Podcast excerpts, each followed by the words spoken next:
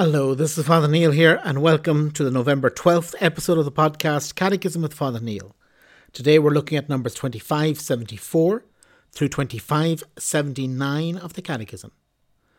Moses and the prayer of the mediator, 2574. Once the promise begins to be fulfilled, Passover the Exodus, the gift of the law, and the ratification of the new covenant, the prayer of Moses becomes the most striking example of intercessory prayer, which will be fulfilled in the one mediator between God and men, the man Christ Jesus. 2575. Here again, the initiative is God's. From the midst of the burning bush, he calls Moses. This event will remain one of the primordial images of prayer in the spiritual tradition of Jews and Christians alike. When the God of Abraham, of Isaac, and of Jacob calls Moses to be his servant, it is because he is the living God who wants men to live. God reveals himself in order to save them, although he does not do this alone or despite them. He calls Moses to be his messenger and associate in his compassion, his work of salvation. There is something of a divine plan in this plea in this mission, and only after a long debate does Moses attune his own will to that of the Saviour God. But in the dialogue in which Moses confides himself in him, Moses also learns to pray. He balks, makes excuses above all questions, and in response to his question, that the Lord confides his ineffable na- name, which will be revealed through his mighty deeds. 2576. Thus the Lord used to speak to Moses face to face as a man speaks to his friend. Moses' prayer is characteristic of contemplative prayer, by which God's servant remains faithful to his mission. Moses converses with God, often and at length, climbing the mountain to hear and entreat him, and coming down to the people to repeat the words of his God for their guidance. Moses is entrusted with all my house. With him I speak face to face, clearly not in riddles, for Moses was very humble, more so than anyone else on the face of the earth. 2577. From this intimacy with the faithful God, slow to anger and abounding in steadfast love, Moses drew strength and determination for his intercession. He does not pray for himself, but for the people whom God made his own. Moses already intercedes for them, during the battle with the Amal- Amalekites and prays to obtain healing for Miriam. But it is chiefly after their apostasy that Moses stands in the breach before God in order to save the people. The arguments of his prayer for the intercession is also a mysterious battle, will inspire the boldness of the great intercessors among the Jewish people, and in the church God is love. He is therefore righteous and faithful. He cannot contradict himself. He must remember his marvellous deeds, since his glory is at stake, and he cannot forsake this people that bears his name.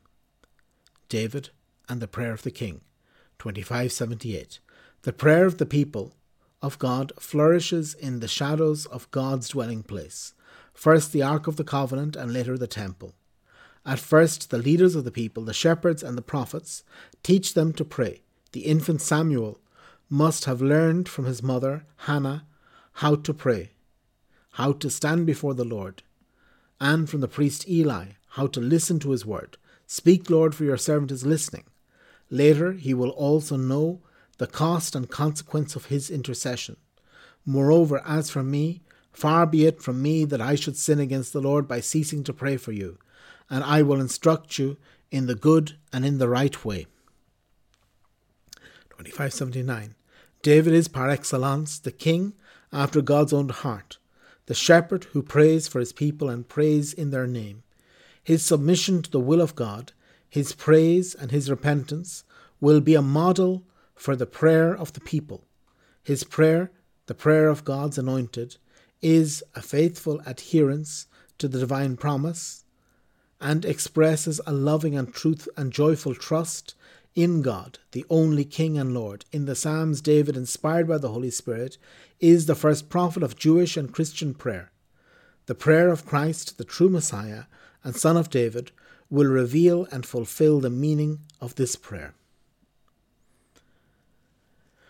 Okay, very well. So we continue looking at the Old Testament, and um, I suppose it's a bit confusing these days because there are more sections than there are days that were dedicated to this section. So um, each subsection isn't given a day because we're trying to fit, I don't know, is it five five subsections into three days? So they're kind of broken uh, in the middle. But um, here we begin with Moses, and Moses obviously is one of the most important, what we call a figure of Christ, a foreshadowing of Christ in the Old Testament. And he has this mission that later will be perfected in Jesus Christ of being an intercessor, of standing in the breach and being in between God and humanity.